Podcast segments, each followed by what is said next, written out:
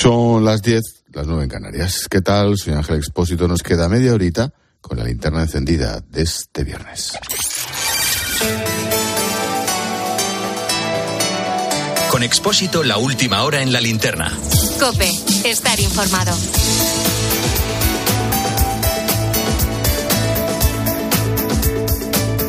Ya casi ha dejado de ser noticia que PSOE y Podemos se desautoricen en público como si no formaran parte del mismo gobierno. Este viernes no ha sido una excepción. Ahora ha tocado la guerra de Ucrania. Mientras que en Múnich los aliados debaten cómo reforzar y acelerar el envío de ayuda militar a Kiev, aquí en España Podemos vuelve a criticar nuestro papel en la guerra. Dice Ione Belarra que el PSOE debe reconocer su error Alberto Escalante, buenas noches. Buenas noches, Ángel. La secretaria general de Podemos y ministra de Derechos Sociales vuelve a enarbolar el discurso antibelicista. En una conferencia por la paz ha llegado a decir que no se puede garantizar que España no acabe enviando soldados a Ucrania. No quiero ver a España mandando tropas a ninguna guerra que han planificado poderosos de otros países. Por eso, solemnemente, quiero pedirle al Partido Socialista, nuestro socio de gobierno, que reconsidere su posición, que reconozcamos que haber contribuido a la escalada bélica es un error. La respuesta desde Eslovenia se la daba Pedro Sánchez. Aquí nadie quería una guerra, salvo una persona. Creo que es importante no ser equidistantes en ninguna faceta de la vida se puede ser equidistante entre el agresor y el agredido. En la misma línea, el ministro de Exteriores Álvarez recuerda que la alternativa a no actuar contra Putin es extender la guerra y que el coste para los ciudadanos sería mucho mayor. Es impresionante, son miembros del mismo Consejo de Ministros, ¿eh? Y ahí siguen. Bueno, Sánchez ha regresado a Madrid esta tarde y ha aparecido por sorpresa en un desfile de moda en la Fashion Week de Madrid junto a su mujer Begoña Gómez. Cuando se iban, si es que no puedo salir a la calle, ha pasado esto.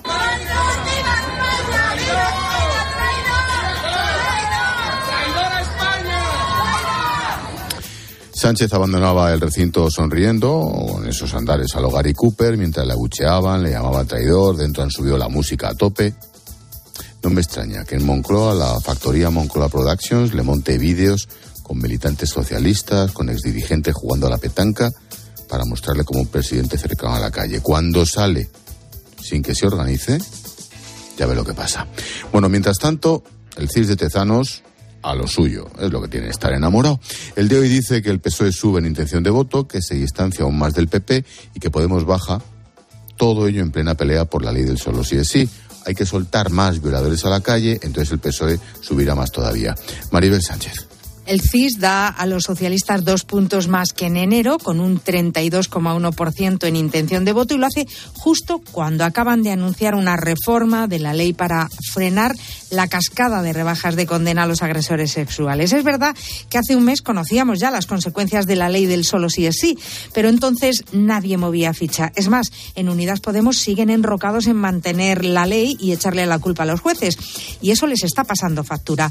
Pierden un punto y medio y solo les votarían hoy un 12,7% de los encuestados. Los votantes también premian al Partido Popular por su denuncia de esa ley, con una subida de más de un punto hasta llegar al 29,8%, aunque siguen 2,3 puntos por debajo de los socialistas. El que se mantiene en el mismo porcentaje, en el 10%, es Vox, que este mes anunciaba una moción de censura contra Sánchez, pero sin que conozcamos todavía la fecha. Y otro que se hunde es Ciudadanos, al que el CIS da solo el 2% en intención de voto. La Comisión Europea ha aprobado el pago a España de otros 6.000 millones de euros tras constatar que el Gobierno ha cumplido los objetivos. Bruselas insiste en pedir una reforma del sistema de pensiones para garantizar su sostenibilidad y acometer el siguiente pago. Nadia Calviño dice que es una buena noticia, que conoce días antes de que el lunes llegue a Madrid la misión del Comité de Control Parlamento, del Parlamento Europeo para auditar el destino del primer tramo de las ayudas. La valoración positiva de la Comisión Europea es una muy buena noticia, que confirma que España está cumpliendo el calendario de hitos y objetivos y pone en marcha el procedimiento para el tercer pago de fondos europeos Next Generation de 6.000 millones de euros. Más datos económicos de este viernes. La deuda pública cerró 2022 en el 113% del PIB, su nivel más alto desde que hay registros, aunque dos puntos por debajo de la previsión del Gobierno gracias a los impuestos. El año pasado nos dejó también un récord de destrucción de empresas con los concursos de acreedores que se dispararon un 134%. Susana Moneo. Las empresas, especialmente pymes, no pueden subsistir en un entorno económico de bajo consumo, elevados costes por el incremento de los precios de la energía y materias primas y el aumento de los costes fiscales y laborales. Terminó el oxígeno de la moratoria de concursos de acreedores que sostenía a empresas que llegaron a trabajar a pérdidas y ahora la realidad económica les está machacando. Emilio González, doctor en economía y profesor de comillas y CADE. Ese gasto no genera capacidad de producción ni economía productiva. No estamos endeudándonos para invertir y producir más. Ese es el problema que tiene el fuerte endeudamiento en el que está incurriendo el gobierno desde 2017. Se reclama una reforma fiscal y un cambio de estructuras para fomentar la productividad. Es aquello de, en lugar de darme un pez para comer, enséñame a pescar. Más cosas. El independentismo catalán vuelve a cargar contra la justicia después de que la Fiscalía ha pedido penas de siete y seis años para José María Jové y Luis Salvador, dos de los colaboradores de Junqueras a los que se les considera arquitectos del referéndum del 1 de octubre. La Fiscalía les atribuye delitos de desobediencia, prevaricación y malversación agravada. Cope Barcelona, Yolanda Bernal. José María Juvé, quien fue secretario de Vicepresidencia y Economía, responde a la petición de la Fiscalía acusándola de miserable, malas personas y cobardes. El independentismo en general interpreta que con la petición de la Fiscalía se intensifica la represión. Junts apela a la unidad, mientras que Esquerra denuncia un golpe de Estado judicial. Si persiguen al independentismo, dicen los republicanos, es porque son la principal amenaza contra el status quo. El presidente de la Generalitat, Per Aragonés, dice dice que la voluntad de venganza no es ninguna novedad. Conocemos la voluntad de venganza de una parte de la judicatura española, así que no hay sorpresas. Votar nunca puede ser un delito y seguiremos en pie contra toda la voluntad represiva de un Estado que considera que la democracia es delito. Por tanto, todo el apoyo a todos los compañeros. A todos Los socialistas esperan que la petición de la Fiscalía no tenga impacto en la política catalana porque hay, dicen, que separar las cosas. Respetan la presunción de inocencia de Juvé y Salvador. Y termino con las cifras sobre natalidad en España, que siguen a la baja. Los casi 330.000 nacimientos del año pasado suponen la cifra más baja en 81 años. La mayor parte de las madres tienen entre 30 y 39 años, aunque hay 6.000 mujeres que dieron a luz con menos de 20. Diego Pinilla. 79 mujeres se convirtieron en madres adolescentes con menos de 15 años en España el año pasado y más de 5.000 entre los 15 y los 19. En ambos casos son datos superiores al año anterior, pero siguen por debajo del 2017, cuando casi 7.800 mujeres fueron madres entre los 15 y los 19 años de edad. Andalucía es la comunidad donde han nacido más niños de madres menores de 20 años, seguida de la Comunidad de Madrid y de Cataluña. Sin embargo, en las madres por encima de los 50 se ha detectado un incremento sostenido tenido en la natalidad en los últimos años, pasando de los 160 casos que hubo en 2017 a los casi 300 del 2022. Además, la natalidad en España ha vuelto a marcar un mínimo histórico desde que hay registros, con un descenso del 2% con respecto al año pasado y un 8% desde 2019. De esta caída, tan solo se salvaron Madrid, Castilla y León, Asturias y la Comunidad Valenciana.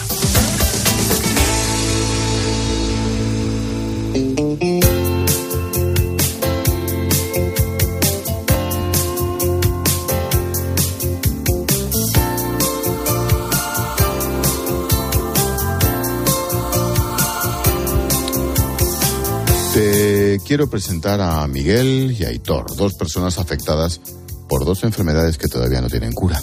La ayuda de los suyos y de las asociaciones a las que pertenecen hacen que su día a día sea lo mejor posible. Empiezo por Miguel. Cuando tenía 34 años, notó los primeros síntomas de esclerosis múltiple. Los síntomas iniciales, recuerdo que era fin de semana y noté la falta de sensibilidad en parte de mi pierna izquierda, pero no le di especialmente importancia. Y el lunes cuando me marché a trabajar noté que esa falta de sensibilidad en el lado izquierdo fue descendiendo de la rodilla hacia el pie. Empecé a notar también que subía hacia arriba. Digamos que perdí la sensibilidad de todo el lateral izquierdo.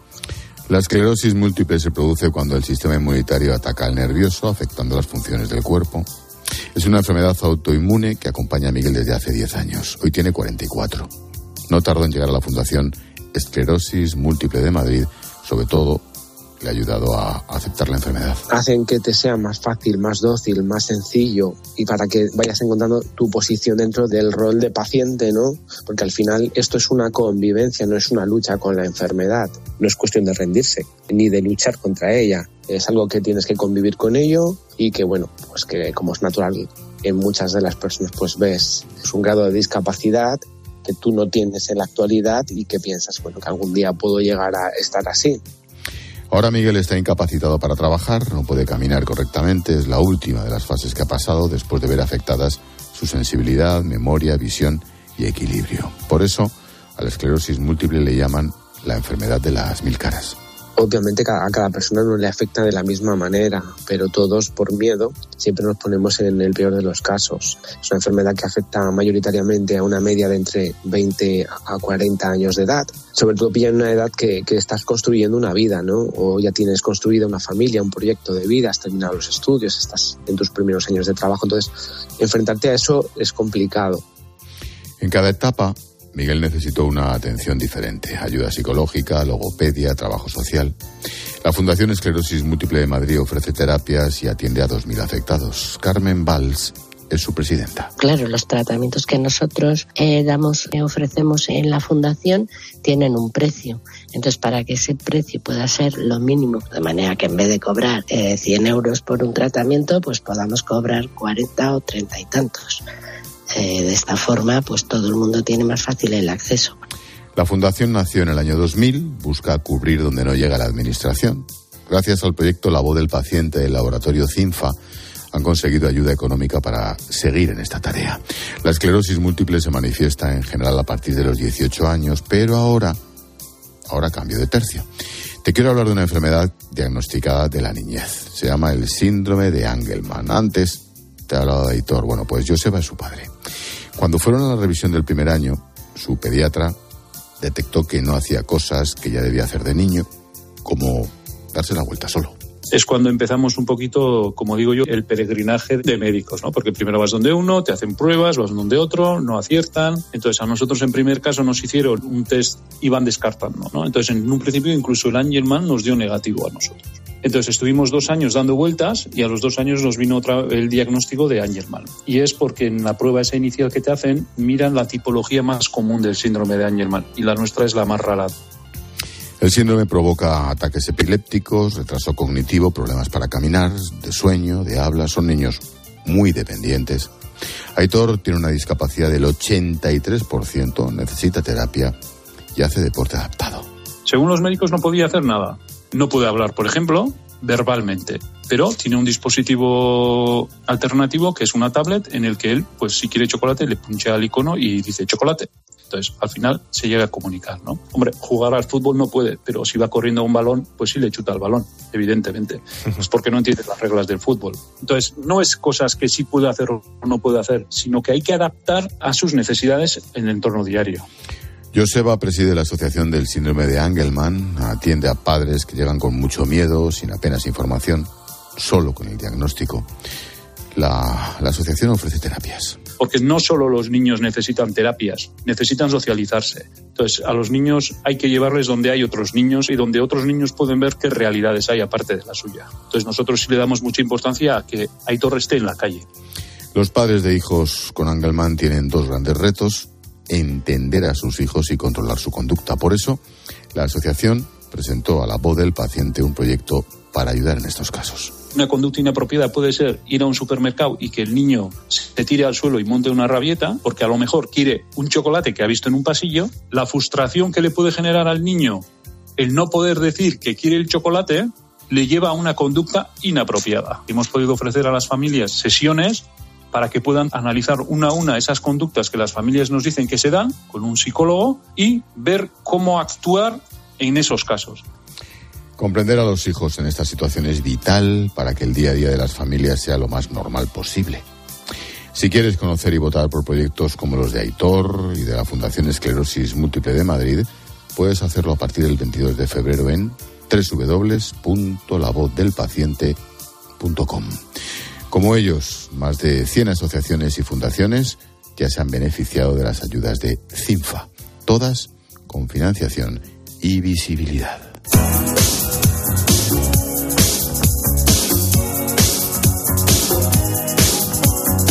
Y a esta hora, Juan Fernández Miranda le pone la postdata a esta linterna. ¿Qué tal, Juan? Buenas noches. Hola, Ángel. He visto colas de gente en la sede del Banco de España y me he puesto a temblar. Mucho se habla de los bancos últimamente y generalmente para dar pábulo a mensajes basados en esa creencia de que son los culpables de todos nuestros males. Eso tan arraigado de la banca siempre gana. Históricamente los banqueros tienen mala fama, probablemente merecida, y eso es un eficaz reclamo para los políticos populistas. Que sube la inflación, culpa de la banca.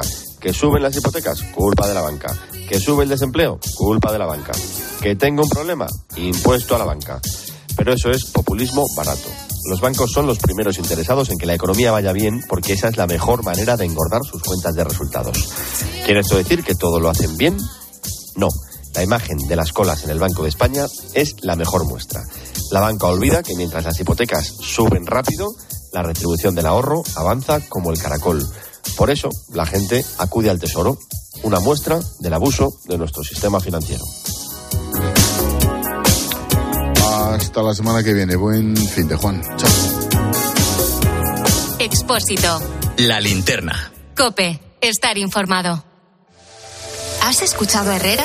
Salario mínimo. Ahora hablamos de este asunto con Antonio Garamendi, presidente de la COE. Muy buenos días, Carlos. Hay un informe del Banco de España que dice que por cada punto de aumento en el salario mínimo se resta medio punto a la creación de empleo. Es que es así y la realidad es que esto lo que hace es enviar a la economía sumergida mucha gente, ¿no? Eso de lo que todo el mundo habla lo encuentras de lunes a viernes, de 6 a 1 del mediodía en Herrera Incope.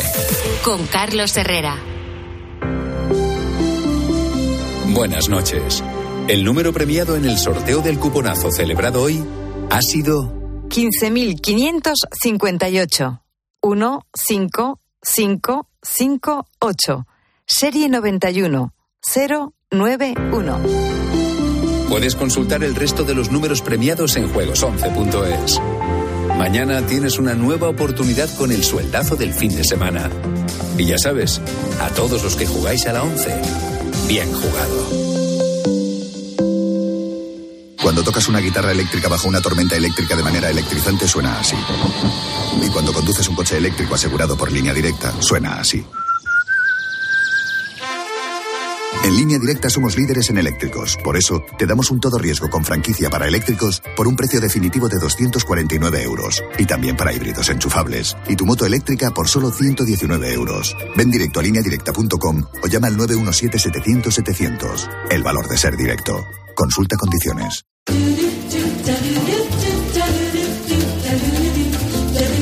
Como cada día, te resumimos a través de los sonidos de COPE las noticias y las voces que han marcado la jornada, pero hoy es viernes, así que repasamos la semana entera.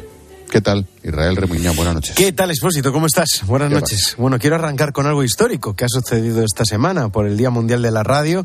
En COPE, en Onda Cero y en la cadena SER sonó lo mismo durante unos minutos Herrera, Alsina y Ángeles Barceló. Ángeles Barceló, buenos días. ¿Qué tal? Muy buenos días. Alcina, buenos días. Hola, buenos días. Buenos días a los oyentes de la SER. Y a los oyentes Bueno, va, de yo la saludo a COPE. los de, a los de Onda Cero y a la COPE también. Y Carlos Herrera puede saludar a los oyentes de Onda Cero. Hombre, yo saludo a los de Onda Cero y los de la SER porque he trabajado en Onda Cero y en la SER. O sea, aquí, el único que ha salido por las tres antenas de forma sucesiva ha sido yo. Eh, me, me alegro mucho, señora Y aún me sigo riendo también, Expósito, del tradicional saludo de las 8 del lunes. Son las 8, las 7 en Canarias. Que me encienda la linterna, que no veo. Hola, soy Miguel Carballeda, presidente de la ONCE, y hoy es el Día Mundial de la Radio. Mira que nos gusta a los ciegos la radio con ese genio de las ondas, Ángel Espósito. Enciéndeme la linterna, por favor. Genial, tío. Estuvo genial, pero es que además no esperábamos el saludo. De repente miro el WhatsApp y me, me sale esto. Digo, madre mía, Miguel. Enciéndeme la que no veo, decía, enciéndeme la Buenísimo, Nintendo. buenísimo. Bueno, ya, ya está. bueno, ya sabes, no quiero reiterar lo de genio se quedó corto. Sí, corto. Bueno, Muy amigo, era, Escaso. era amigo mío hasta que oí eso y bueno. Y dijiste, se ha quedado corto, escaso. Sí, bueno. nada y nos ponemos es el presidente de la ONCE, tampoco. esta semana. tanto. Esta semana poníamos el foco en Nicaragua, nos ponemos serios. Félix Maradiaga es uno de los 222 presos políticos deportados a Estados Unidos. Recordó en la linterna cómo le sacaron de la cárcel para meterlos en el avión. Estábamos en una celda y los guardias llegaron apresuradamente a pedirnos a todos que nos vistiéramos. Nosotros estábamos con los uniformes de la prisión, trasladados en un bus, todas las ventanas cerradas, veníamos esposados, obligados como siempre a guardar silencio y de pronto vemos que estamos en el, en el aeropuerto de Managua, un avión enfrente de nosotros con funcionarios de la Embajada de Estados Unidos y el Departamento de Estado recibiéndonos. Claro, imagínate la situación, ¿eh? Tremenda. Como lo, como lo contó Félix, macho, brutal, brutal. Y una semana marcada por la aprobación de dos leyes, la ley del aborto y la ley trans, dos leyes negativas, es lo que nos contaban Luisa González, vicepresidenta del Colegio de Médicos de Madrid, y Ruth González, psiquiatra del Clínico de Valladolid. Va en contra de la maternidad, arroja a las mujeres a la soledad y a los médicos a la objeción de conciencia. Queremos dar alternativas a la mujer. Esta ley no es ecológica, no es feminista no es moderna. El ver a un joven que va y dice, oye, es que he aprendido a estar a gusto conmigo mismo, escucharme y estar satisfecho, no me importa tanto mi cuerpo, me importo yo, eso es una satisfacción. Y esta ley va a la inmediatez, a lo físico. Eso lo defienden los feministas. De verdad, lo importante es nuestras cabezas, el estar tranquilo, eso, una convicción de una vida. Y ayer jueves en COPE recorrimos España para hablar de salud mental, ese tema que ha sido tabú tanto tiempo. Tú estabas en Barcelona contando historias como la de Rafa Muñoz, nadador, medallista mundial, europeo, recordman mundial también. Pero un día su cabeza dijo basta. La pregunta es muy sencilla, ¿eh? ¿Por qué? Bueno, al final el éxito, hay gente que le saca rendimiento o partido y yo a mí me agobio. Como el deporte es muy bueno para la vida, pero como también el deporte te puede quitar de ella, ¿no? ¿Qué señales de alerta? En mi caso yo me oculté detrás del alcohol, trasnochas mucho, cambia de vida completamente, pero es lo que te hace pues poco olvidar, ¿no? Aquellos problemas o, bueno, no era un problema, porque hay gente que dice, tío, ha sido un récord del mundo, ¿cómo ha sido un problema? Pues sí, sí, se puede transformar en un problema. Rafa se levantó gracias a la ayuda de un psicólogo también que le sacó del pozo y volvió a, a, ser medallista europeo. Y también hablabas de tu libro en la tarde, ese libro titulado Mi abuela sí que era feminista, que edita Harper Collins. Gran un éxito, sí, un, un éxito, éxito de ventas, absoluto, sí. Nos estamos quedando cortos también con lo de éxito, ¿eh? Tendría no, que ser más incluso. Es, la, es, la, es, un retrato de la realidad, somos notarios, es, es un éxito. brutal. Gran conversación con Fernando de Te rías, Gilipichi, que verdad. Tú te implicas personalmente con estas historias eh, sin ningún tipo de complejo, Ángel. Y me lo dices tú, ¿no? Te jode. O sea, me lo, dices, lo dices tú, que te vas a China y casi acabas en la cárcel en Pekín, tío. Ya. Bueno, es imposible no implicarse. O sea, yo creo que los periodistas tenemos que mantener distancia, pues cuando hablas de política, cuando hablas de datos económicos, pero si no te emocionas delante de una niña de Afganistán rescatada por los boinas verdes, delante de una gimnasta como Silvia que trae niñas del Chad, o delante de Gloria, la actriz de campeones, es que está muerto. Ahí tienes razón, ¿eh? que no sirve de precedente. Totalmente. Lo que dices, ¿eh? No, no, no hay fuera, nada de, fuera de coña, sí, sí, sí. Sí, sí, sí. Bueno, y semana de San Valentín, ese día en el que, aunque te diga tu novio o tu mujer que no quieren nada hay que regalar, porque si no quedas mal y te buscas un problema, fíjate que Necane Fernández te preguntaba a ti y salía escaldada. No me Ángel, ¿te puedo preguntar por San Valentín o corremos un tupido velo?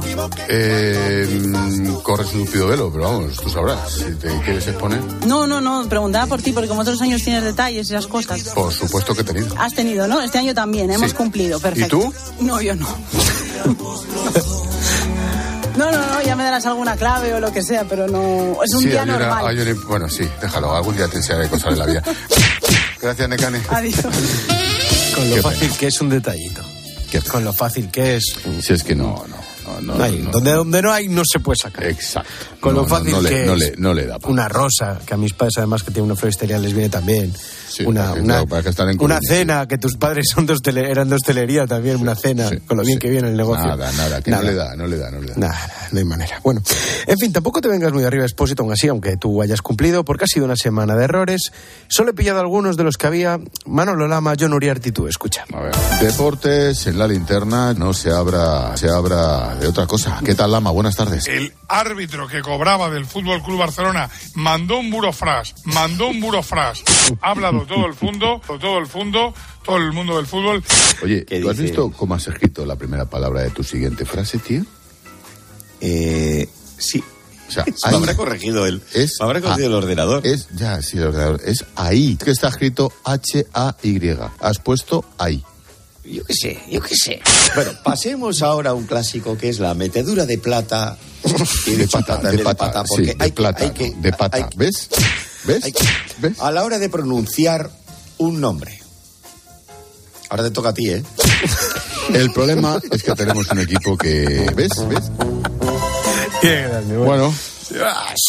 Pero de las tres, yo la- la- las más leves. Sí, sin ninguna, sin ninguna duda, Expósito. por favor. Es verdad, lo de la metedura de plata no hay por dónde cogerlo. no hay ¿Y por el buroflash qué? Bueno, y el burofras, el burofras, el burofras, el burofras está Bueno, y el hay en vez de ahí también. Bueno, ¿eh? es que ha escrito, sí, hay no sé qué. No, no. Y es ahí. Ahí, claro. Fulanito. Sí, pero está bien porque está aprendiendo, aunque sea mayor está aprendiendo contigo No, estas yo creo, cosas. no, Sí. yo creo que no, no está aprendiendo, se le está olvidando escribir. También que mucho peor.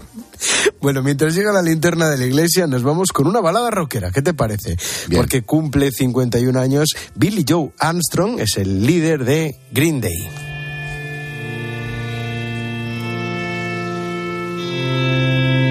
¿Pero esto es, un, esto es rockero? Va, va, va. Mira, mira. Ah. Do you know Mecherito. And it's not worth dying for. Dame la mano, dame la mano. No, no. Does it Como el pie que está pasado. ¿Está frío? Quita, quita, quita.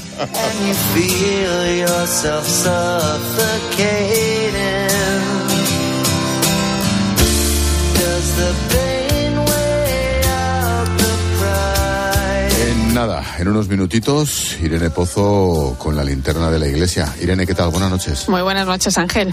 Imagino que tal día como hoy de esta semana, dos temas, dos leyes estrella, el Sí. aborto y la ley trans. Hombre, ahí estamos. Han sido muchas las noticias que hemos vivido estos días en torno a la aprobación este jueves en el Congreso de la nueva ley del aborto, también de la ley trans.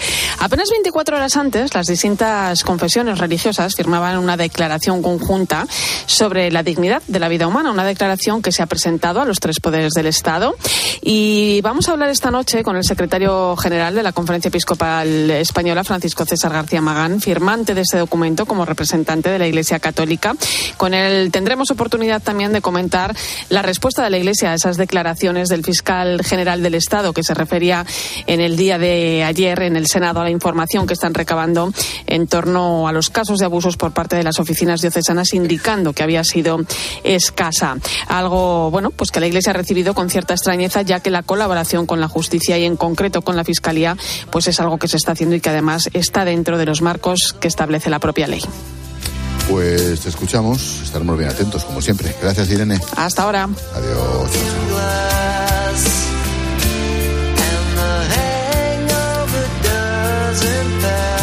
Israel, buen fin de hasta el lunes. Buen fin de hasta el lunes.